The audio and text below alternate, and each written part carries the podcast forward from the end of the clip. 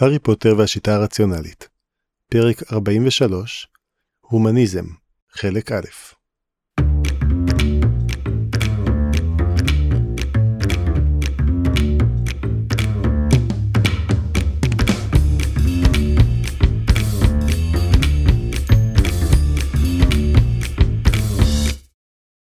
שמש ינואר העדינה האירה את המדשאות הקרות מחוץ להוגוורטס. בעבור חלק מהתלמידים הייתה זו שעת לימוד, והאחרים שוחררו מהשיעור. אלה מתלמידי השנה הראשונה שנרשמו לכך התאמנו בלחש מסוים. לחש שמוטב ללמוד בחוץ, תחת השמש הבוהקת והשמיים הכחולים, ולא בתוך גבולות כיתה. לימונדה ועוגיות נחשבו מועילים גם כן. התנועות הראשונות של הלחש היו מורכבות ומדויקות.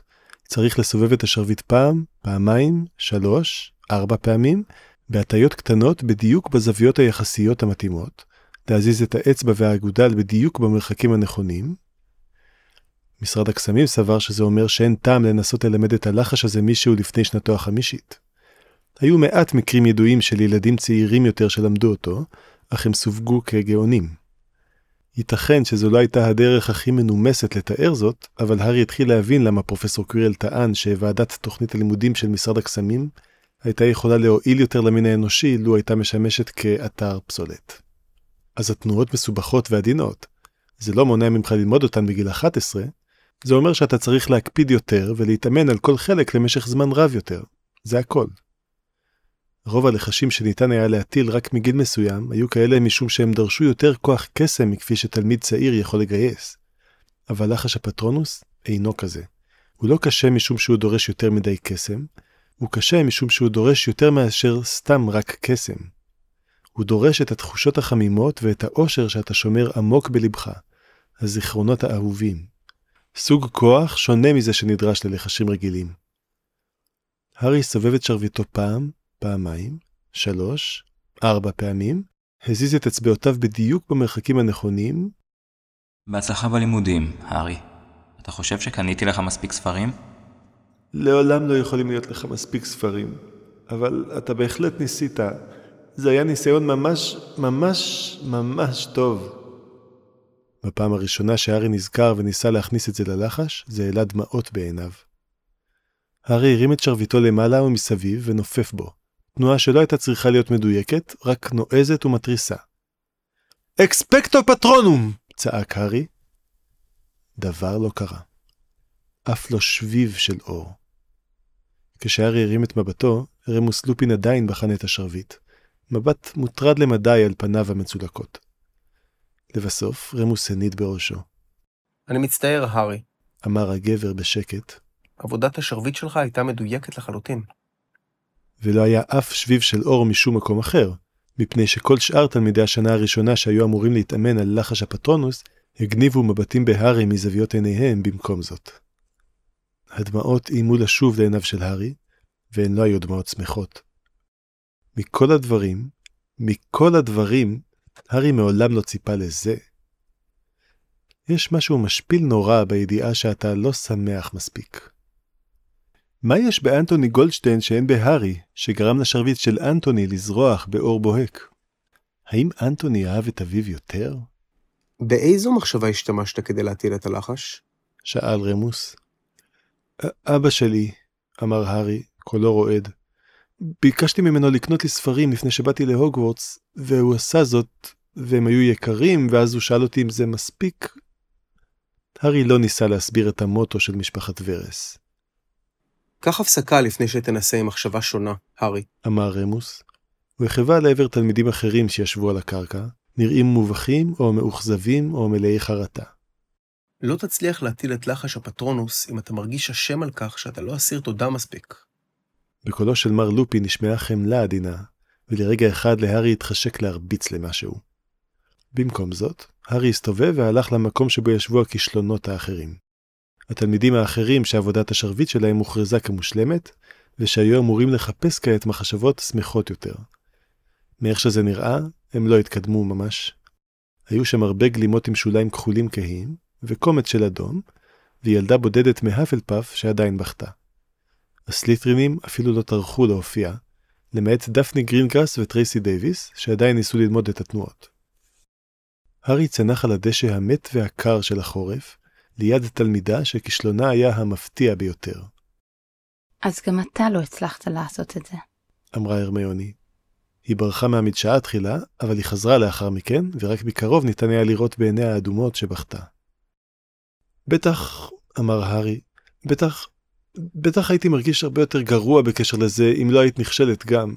אתה האדם הכי נחמד שאני מכיר, שפגשתי אי פעם, הרמיוני, ואם את לא יכולה לעשות את זה, זה אומר שאני עדיין יכול להיות, להיות טוב.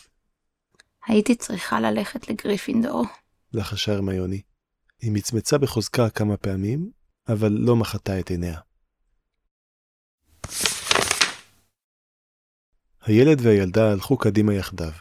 בהחלט לא מחזיקים ידיים, אבל שואבים מעין כוח זה מנוכחותו של זה. משהו שנתן להם להתעלם מהלחישות של חבריהם לשכבה, כשהלכו במסדרון שהוביל אל דלתות הכניסה הגדולות של הוגוורטס. הארי לא הצליח להטיל את לחש הפטרונוס. לא משנה איזו מחשבה שמחה ניסה. לא נראה שאנשים מופתעים מכך, מה שהפך את זה לגרוע יותר. גם הרמיוני לא הצליחה לעשות זאת. אנשים הופתעו מכך מאוד, והארי ראה שהיא מתחילה לקבל את אותם המבטים כמוהו. הרבנקלואים האחרים שנחשדו לא קיבלו את אותם מבטים. אבל הרמיוני הייתה גנרל אור שמש, והמעריצים שלה התייחסו לכך כאילו היא הכזיבה אותם איכשהו. כאילו הפרה הבטחה שמעולם לא הבטיחה. השניים הלכו לספרייה לחקור את לחש הפטרונוס, מה שהייתה דרכה של הרמיוני להתמודד עם לחץ, כמו שהייתה זו גם דרכו של הארי לפעמים. לחקור, ללמוד, לנסות להבין למה. הספרים איששו את מה שהמנהל אמר להארי. פעמים רבות, קוסמים שלא הצליחו להטיל את לחש הפטרונוס באימון, היו מסוגלים לעשות זאת בנוכחות סוהרסן אמיתי. עוברים את כל הדרך מכישלון מוחלט לפטרונוס מוגשם. זה סתר כל היגיון. עילת הפחד של הסוהרסן אמורה לעשות זאת קשה יותר להשתמש במחשבה שמחה. אבל כך זה היה. אז השניים עמדו לנסות עוד פעם אחת אחרונה. אין שום סיכוי שמישהו מהם לא ינסה עוד פעם אחת אחרונה. היה זה היום שבו הסוהרסן בא להוגוורטס. מוקדם יותר, הארי ביטל את שינוי הצורה של האבן של אבא שלו, והחזיר אותה מצורת היהלום הקטן בטבעת על הזרת שלו, ושם את האבן העצומה והאפורה בתוך הנרתיק שלו. רק למקרה שהקסם של הארי יחזיב לחלוטין כשהתעמת עם האפל שביצורים. הארי כבר התחיל להרגיש פסימי, והוא אפילו לא עמד לפני הסוהרסן עדיין. מתערב איתך שאת תוכלי לעשות את זה ואני לא, אמר הארי בלחישה. אני מתערב איתך שזה מה שיקרה. זה הרגיש לי שגוי. אמרה הרמיוני, קולה שקט אפילו משלו. ניסיתי הבוקר והבנתי. כשעשיתי את הנפנוף בסוף, אפילו לפני שאמרתי את המילים, זה הרגיש לי שגוי. הארי לא אמר כלום. הוא הרגיש את אותו הדבר, ישר מההתחלה. אם כי לקחו חמישה ניסיונות נוספים וחמש מחשבות שמחות נוספות, לפני שהצליח להודות בכך בפני עצמו. בכל פעם שניסה לנופף בשרביט, התנועה הרגישה ריקה. הלחש שניסה ללמוד לא התאים לו. זה לא אומר שאנחנו עומדים להיות קוסמים אפלים, אמר הארי. הרבה אנשים שלא יכלו להטיל את לחש הפטרונוס לא היו קוסמים אפלים. גודריק גריפינדור לא היה קוסם אפל. גודריק הביס אדוני אופל, נלחם להגן על פשוטי העם מפני האצולה ועל המוגלגים מפני הקוסמים. היו לו חברי אמת רבים, והוא איבד אולי את מחציתם למען מטרה טובה כזו או אחרת. הוא הקשיב לצרחות הפצועים בצבאות שהקים להגן על החפים מפשע. קוסמים צעירים אמיצים נענו לקריאותיו, והוא קבר אותם לאחר מכן. עד שלבסוף, רק כשהקוסמות שלו החלה להכזיב אותו בגילו המבוגר, הוא אסף את שלושת הקוסמים החזקים ביותר בתקופתם מלבדו, כדי להקים את הוגוורטס מהקרקע החשופה.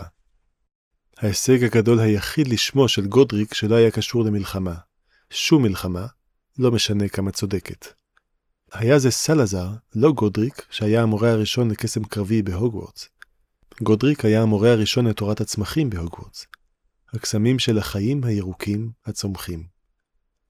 עד יומו האחרון, הוא לא הצליח להטיל את לחש הפטרונוס.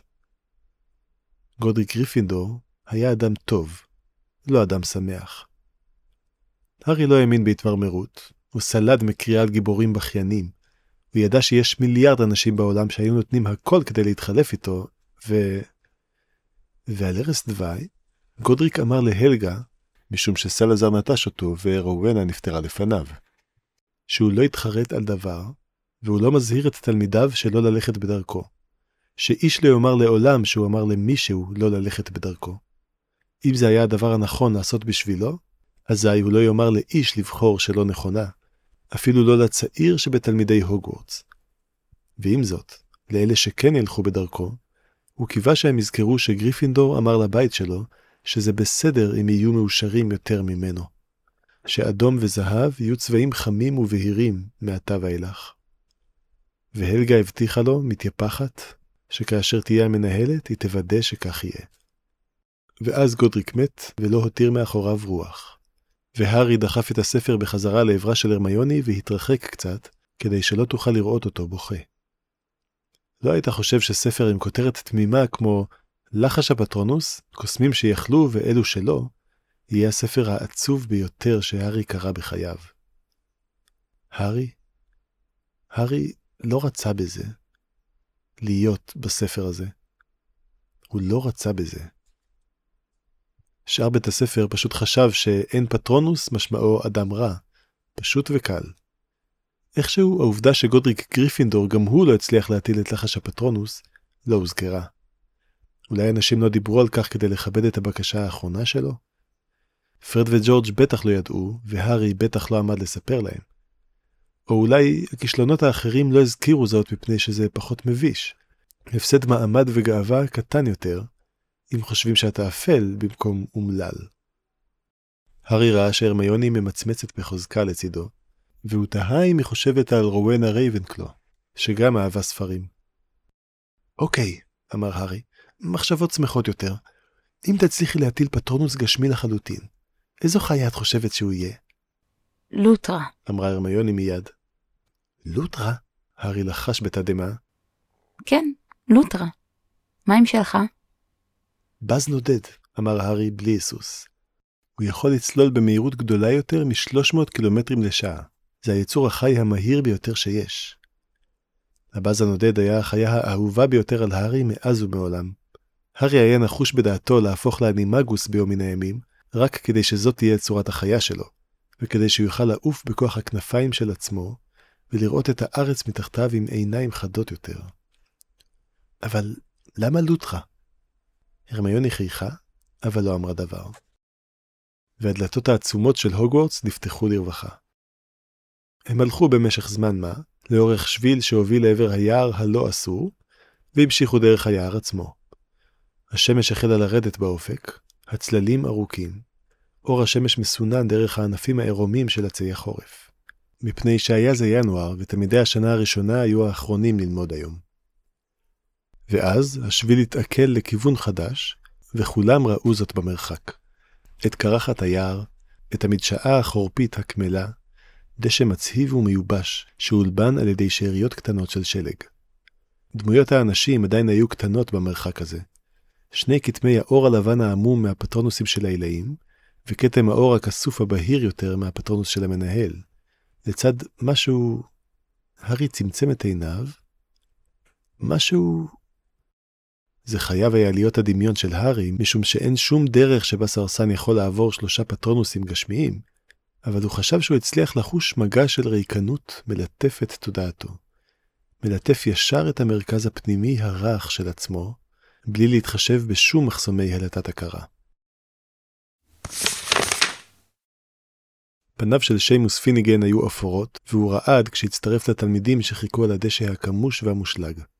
נחש הפטרונוס של שיימוס היה מוצלח, אבל עדיין היה פרק הזמן שבין הרגע שבו המנהל הפיג את הפטרונוס שלו, ובין הרגע בו היית אמור להטיל את שלך, ובו עמדת מול הסוהרסן ללא הגנה. עד 20 שניות של חשיפה במרחק חמישה צעדים הן בטוחות בוודאות. אפילו לקוסם בן 11 עם התנגדות חדשה ומוח שעדיין מתבגר. ישנה שונות רבה באופן שבו כוחם של הסוהרסנים משפיע על אנשים, דבר שעדיין לא הובן לחלוטין, אבל 20 שניות היו בטוחות בוודאות. 40 שניות של חשיפה לסוהרסן במרחק של חמישה צעדים עלולות להספיק כדי לגרום נזק מתמשך, אם כי רק לרגישים ביותר. היה זה אימון קשוח אפילו בסטנדרטים של הוגוורטס, מקום שבו למדת לעוף על היפוגריף בכך שזרקו אותך על אחד ואמרו לך לזוז כבר. הארי לא היה תומך של הגנת יתר, ואם מסתכלים על ההבדל בבגרות בין תלמיד שנה רביעית בהוגוורטס ובין ילד מוגלגי בן 14, ברור שהמוגלגים חונקים את הילדים שלהם בהגנת יתר. אבל אפילו הארי החל לטעות האם הוא מגזים. לא כל פגיעה ניתן לרפא. אבל אם לא תוכל להטיל את הלחש בתנאים האלה, זה אומר שלא תוכל להסתמך על לחש הפטרונוס כדי להגן על עצמך. הגנת יתר מסוכנת לקוסמים אפילו יותר מאשר למוגלגים. סרסנים יכולים לשאוב את הקסם ואת כוח החיות שלך, לא רק את המחשבות השמחות שלך, מה שאומר שייתכן שלא תוכל להתעתק אם חיכית יותר מדי, או אם לא זיהית את הפחד המתקרב עד שהסוהרסן היה בטווח תקיפה. בזמן שקרה, הארי גילה באימה בלתי מבוטלת שספרים מסוימים טענו שנשיקת הסוהרסן יכולה לאכול את נשמתך. וזו הייתה הסיבה לתרדמת הקבועה שהיא גרמה לקורבנותיה. ושקוסמים שהאמינו בכך השתמשו בכוונה בנשיקת הסוהרסן כדי להוציא פושעים להורג. חלק מאלו שנקראו פושעים הם חפים מפשע בוודאות. וגם אם לא, להשמיד את הנשמה שלהם? אם ארי היה מאמין בנשמות, הוא היה... כלום. הוא לא הצליח לחשוב על תגובה ראויה לכך. המנהל לא זלזל בבטיחות, וכך גם שלושת העילאים שעמדו על המשמר. המנהיג שלהם היה גבר אסייתי למראה, רציני מבלי להיראות זועף, העילאי קומודו, ששרביטו לא עזב את ידו. הפטרונוס שלו, אורנגוטן מאור ירח מוצק, צעד הלוך ושוב בין הסוהרסן ובין תלמידי השנה הראשונה שהמתינו לתורם.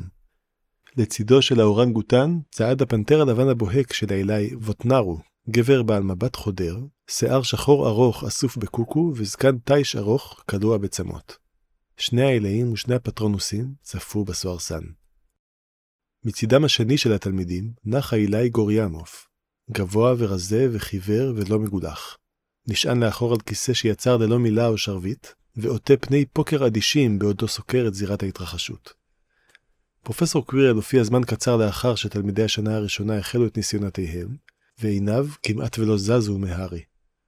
פרופסור פליטוויק הזעיר, שהיה אלוף דו-קרב, התעסק עם שרביטו בהיסח הדעת, ועיניו שלו, מציצות מבעד לזקן העצום הנפוח ששימש לו פנים, נותרו מרוכזות בפרופסור קווירל. וזה בטח היה הדמיון של הארי, אבל נראה שפרופסור קווירל התכווץ מעט בכל פעם שהפטרונוס של המנהל קבע לקראת הבחינה של התלמיד הבא. אולי פרופסור קווירל דמיין את אותו אפקט פלצבו שהארי דמיין, את שטף הריקנות שמלטף את תודעתו. אנטוני גולדשטיין? קרא קולו של המנהל. הארי הלך בשקט לעבר שימוס, בזמן שאנטוני החל להתקדם לעבר עוף החול הכסוף, ואל יהיה מה שיהיה הדבר מתחת לגלימה הקרועה. מה ראית? הארי שאל את שימוס בקול נמוך. הרבה תלמידים לא ענו להארי כשניסה לאסוף את הנתונים, אבל שימוס היה פיניגן מהכאוס, אחד מהסגנים של הארי. אולי זה לא הוגן, אבל... מת. אמר שימוס בלחישה. אפור ורירי. מת ונשאר במים לזמן מה. הארי הנהן. זה מה שהרבה אנשים רואים, אמר הארי. הוא הקרין ביטחון, אפילו שהוא היה מזויף, מפני ששיימוס היה זקוק לו. לך תאכל קצת שוקולד, אתה תרגיש יותר טוב. שיימוס הנהן ומעד לעבר שולחן הממתקים המרפאים. אקספקטו פטרונום! קרא קולו של ילד צעיר, ואז נשמעו נשימות של תדהמה, אפילו מהעילאים. הארי הסתובב להסתכל. ציפור כסף ענקית ובוהקת עמדה בין אנטוני גולדשטיין והכלוב. הציפור הרימה את ראשה וצווחה, והצווחה הייתה גם היא כסופה, בוהקת וקשה ויפהפייה כמו מתכת. ומשהו באחורי תודעתו של הארי אמר, אם זה בז נודד, אני עומד לחנוק אותו בשנתו. שתוק, אמר הארי למחשבה, אתה רוצה שאני אהיה קוסם אופל? מה הטעם? אתה הולך להיות אחד בכל מקרה. זה... זה לא היה משהו שהארי היה חושב בדרך כלל. זה אפקט פלצבו, אמר הארי לעצמו שוב. הסוהרסן לא באמת יכול להשפיע עליי מבעד לשלושה פטרונוסים גשמיים. אני פשוט מדמיין איך זה יהיה.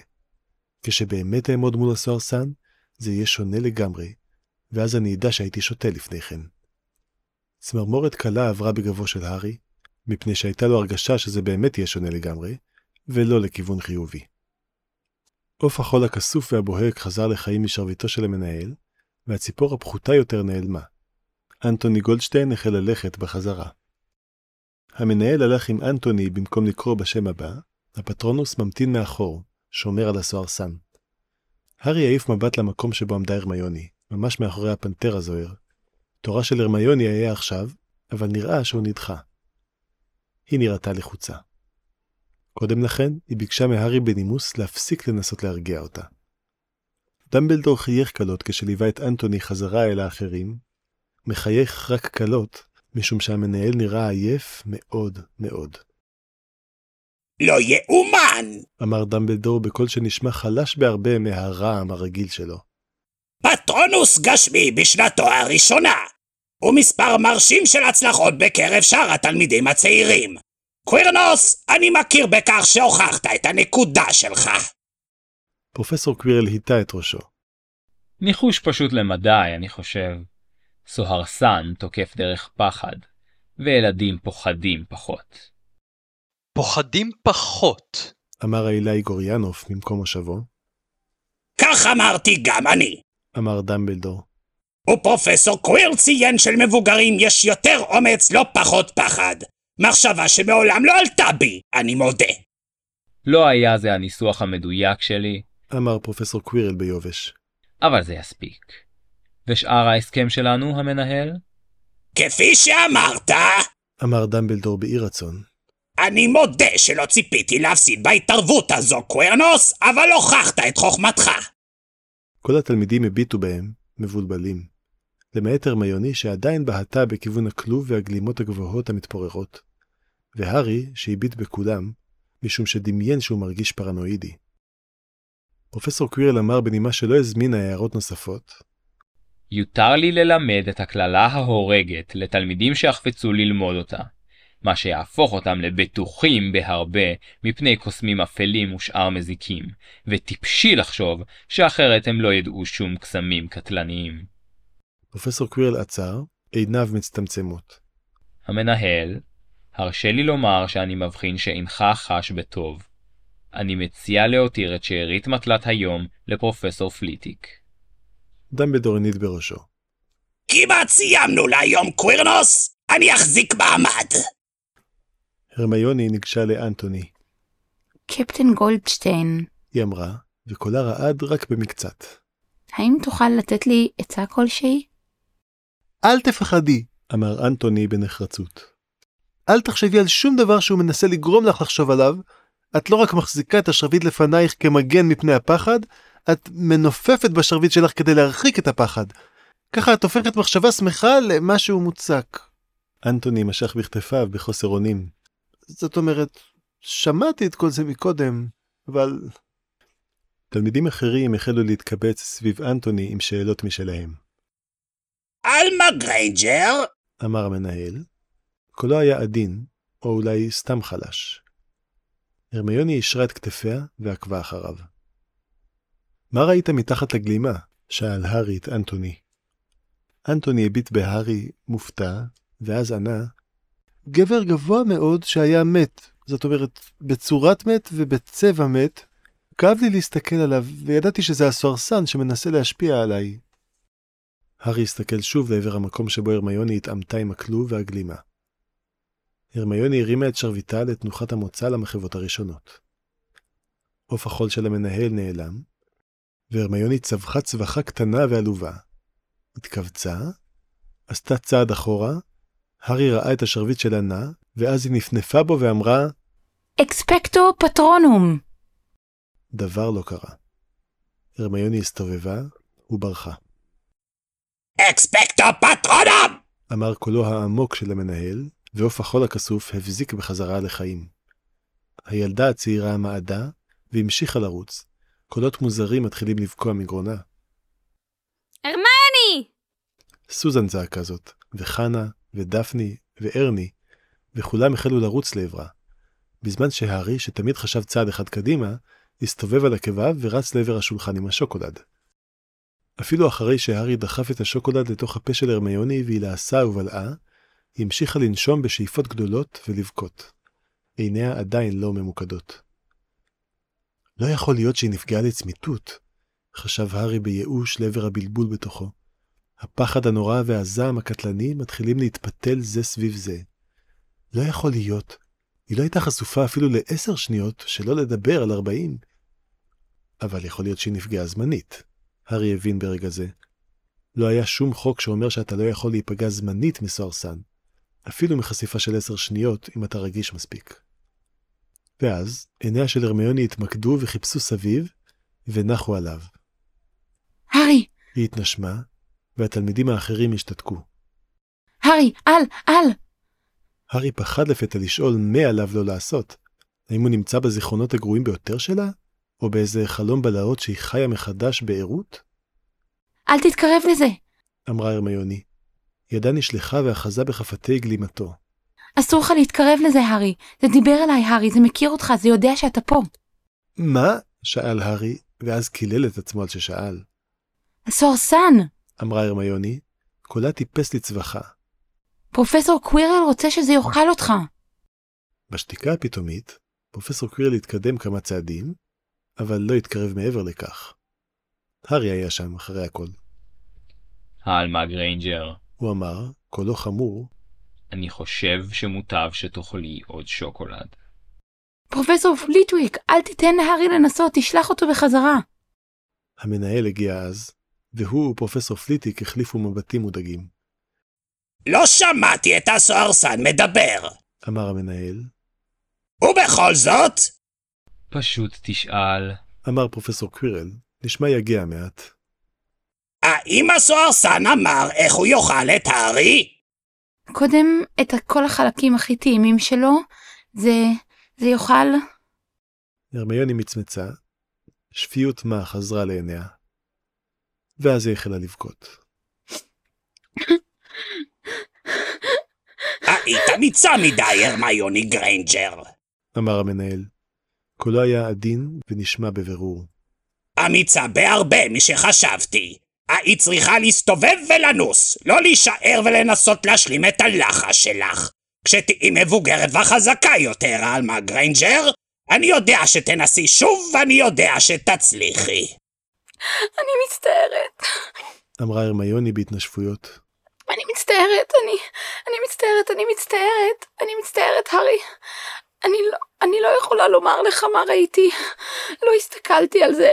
לא, לא העזתי להסתכל על זה. ידעתי שזה נורא מכדי להיראות. זה היה אמור להיות הארי, אבל הוא היסס, משום שידיו היו מלאות שוקולד. ואז ארני וסוזן היו שם, עזרו להרמיוני לקום מהמקום בו נפלה על הדשא, והובילו אותה לעבר שולחן החטיפים.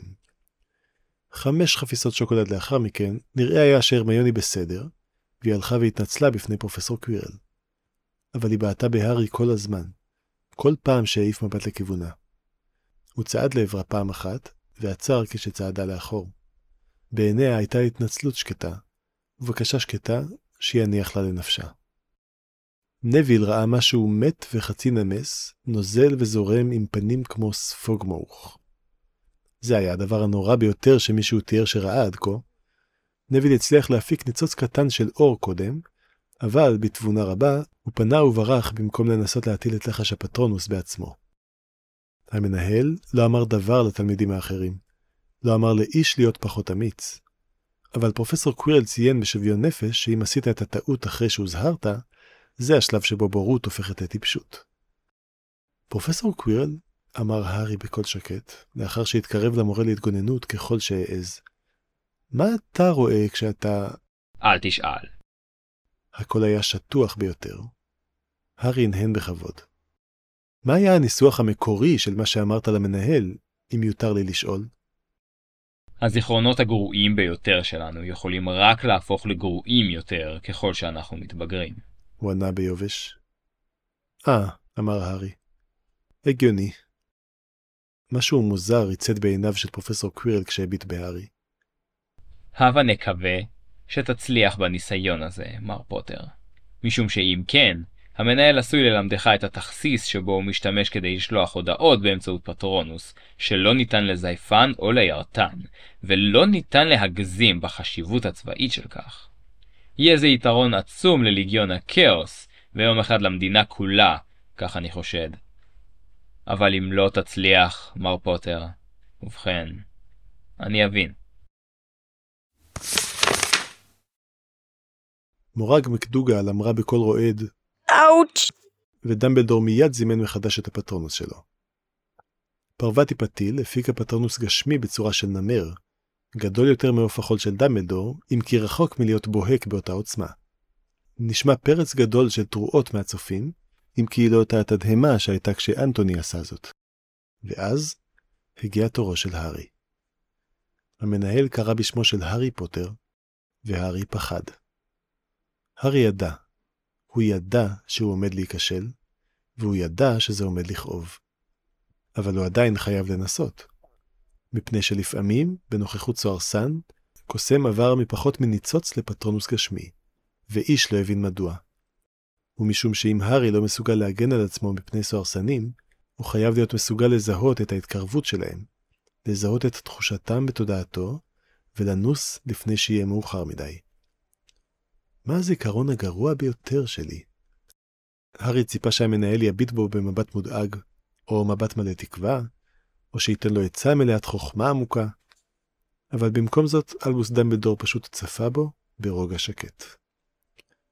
הוא חושב שאני עומד להיכשל, אבל הוא לא יחבל בסיכויים שלי בכך שיאמר לי זאת, חשב הארי. אם היו לו מילות עידוד אמיתיות, הוא היה אומר אותן כבר. הכלוב התקרב. הוא היה כבר מוכתם, אבל הוא עוד לא החליט והתפורר. הגלימה התקרבה. היא הייתה פרומה ומחוררת. האילי גוריאנוף אמר שהיא הייתה חדשה הבוקר. המנהל? שאל הארי. מה אתה רואה? קולו של המנהל היה שלו. הסוהרסנים אינם יצורים של פחד, וכשהפחד שלך בפי הסוהרסן דועך, כך גם האימה שבדמותו. אני רואה גבר גבוה, רזה ועירום, כואב רק מעט להביט בו, זה הכל. מה אתה רואה, הארי? הארי לא הצליח לראות מתחת לגלימה. או בעצם, זה לא נכון, התודעה שלו סירבה לראות מה יש מתחת לגלימה. לא, התודעה שלו ניסתה לראות את הדבר הלא נכון מתחת לגלימה. הארי הרגיש זאת. עיניו ניסו לכפות טעות. אבל הארי עשה כמיטב יכולתו לאמן את עצמו לשים לב לתחושת הבלבול הקטנה, להירתע אוטומטית מלהמציא דברים. ובכל פעם שהתודעה שלו החלה להמציא שקר על מה שיש מתחת לגלימה, הרפלקס הזה היה מהיר מספיק כדי לעצור אותה. הארי הביט מתחת לגלימה וראה... שאלה פתוחה. הארי לא הרשה לתודעה שלו לראות משהו שגוי, ולכן הוא לא ראה כלום. כאילו החלק הרלוונטי בקליפת הראייה שלו שקיבל את האות פשוט חדל מלהתקיים. מתחת הגלימה הייתה נקודה עיוורת. הארי לא יכול היה לדעת מה יהיה שם. רק שזה גרוע בהרבה ממומיה נרכבת. האימה הבלתי ניתנת לצפי הייתה קרובה מאוד כעת, אבל ציפור אור הירח הבוהקת, עוף החול הלבן, עדיין נחה ביניהם. הארי רצה לנוס כמו חלק מהתלמידים האחרים. חצי מאלו שלא היה להם מזל עם נחש הפטרונוס פשוט לא הגיעו היום. מאלו שנשארו, מחצית ברחה לפני שהמנהל סילק את הפטרונוס שלו, ואיש לא אמר דבר. היה קצת צחוק אחרי שטרי פנה וחזר לאחור לפני הניסיון שלו, וסוזן וחנה שהלכו לפניו צעקו על כולם לשתוק. אבל הארי היה הילד שנשאר בחיים, והוא יאבד הרבה כבוד אם יוותר בלי לנסות בכלל. גאווה ותפקידים התפוגגו ונפלו בנוכחות מה שלא יהיה שהיה מתחת הגלימה. למה אני עדיין פה?